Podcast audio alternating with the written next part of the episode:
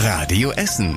Der Tag in fünf Minuten. Am 8. Oktober mit Stefan Weisemann. Guten Abend, schön, dass ihr zuhört. Jetzt warte ich seit vier Monaten, jetzt ist der Antrag abgelaufen und jetzt darf ich das halt nochmal von neu machen. Dicker Stau bei den Fahrprüfungen bei uns in Essen. So wie Lukas aus Stoppenberg geht's gerade vielen bei uns. Die Theorieprüfung ist längst durch, alle Fahrstunden auch, aber es gibt einfach keinen Termin für die praktische Prüfung. Die Fahrschule Hermanski aus Altenessen sagt zum Beispiel, normalerweise haben wir zwei bis dreimal die Woche Termine für Prüfungen.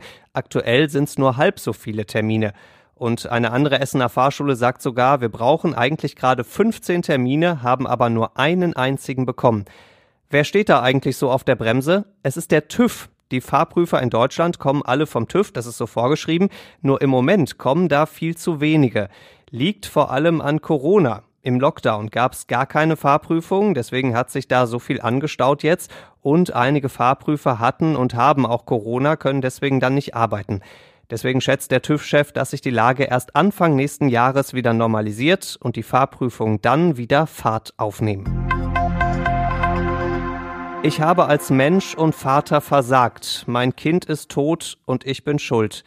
Das sagt ein junger Mann aus dem Südviertel vor Gericht. Der Mann hat sein zwei Monate altes Baby so stark und so lange geschüttelt, dass es daran gestorben ist, weil das Baby einfach nicht aufgehört hat zu schreien.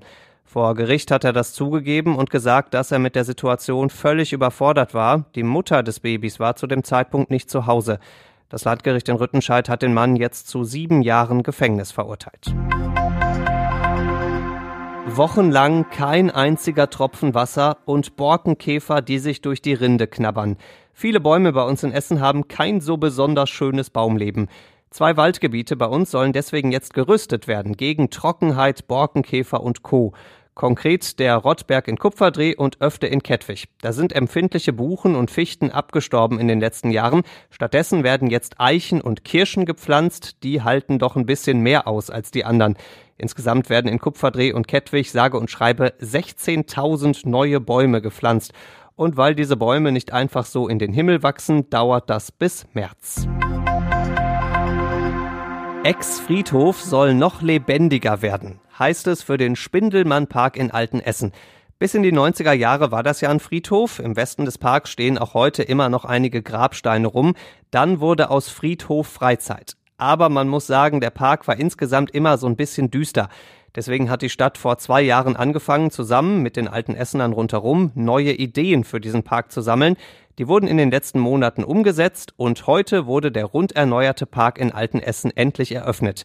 An einigen Stellen wurden Büsche weggerissen, damit alles ein bisschen heller wird. Außerdem gibt es ein Beachvolleyballfeld, einen neuen Spielplatz und neue Outdoor-Fitnessgeräte.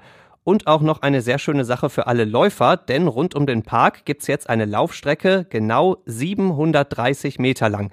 Bedeutet, nur so als kleine Anregung, schlappe 58 Runden für einen Marathon. Das kann man sich doch mal gönnen und danach darf man sich dann auch auf den neuen Sitzmauern ausruhen. Tipp also fürs schöne Herbstwochenende jetzt der Spindelmann Park in Altenessen. Fehler am Steuer, das wird teuer. Noch in diesem Jahr müssen Raser und Falschparker deutlich höhere Strafen zahlen. Der Bundesrat hat die neuen Regeln heute beschlossen. Zum Beispiel bis zu 10 kmh innerorts zu schnell kosten bisher 15 Euro, bald sind es 30 Euro und auch an vielen anderen Stellen ist die Strafe bald doppelt so hoch. Geht aber auch noch ein bisschen drastischer. Parken auf Bürgersteig oder Radweg kostet bald bis zu 110 Euro. In der Stadt dürfen Lkw außerdem nur noch im Schritttempo rechts abbiegen, damit es da weniger Unfälle gibt. Die neuen Rasa- und Raudi-Regeln müssen noch offiziell veröffentlicht werden. Sie kommen dann vermutlich noch im Herbst. Und zum Schluss der Blick aufs Wetter. Auf Essen wartet ein wirklich traumhaftes Herbstwochenende. Morgen gibt Sonne von morgens bis abends. Es ist erst noch frisch und auch ein bisschen neblig im Ruhrtal, später dann 18 Grad. Am Sonntag ein paar mehr Wolken dabei, aber insgesamt auch weiter sehr freundlich bei 17 Grad. Die nächsten Nachrichten bei uns aus Essen gibt's bei Radio Essen wieder morgen früh ab halb acht. Wir wünschen euch einen schönen Abend und vor allem ein herrliches Herbstwochenende. Das war der Tag in fünf Minuten. Diesen und alle weiteren Radio Essen Podcasts findet ihr auf radioessen.de und überall da, wo es Podcasts gibt.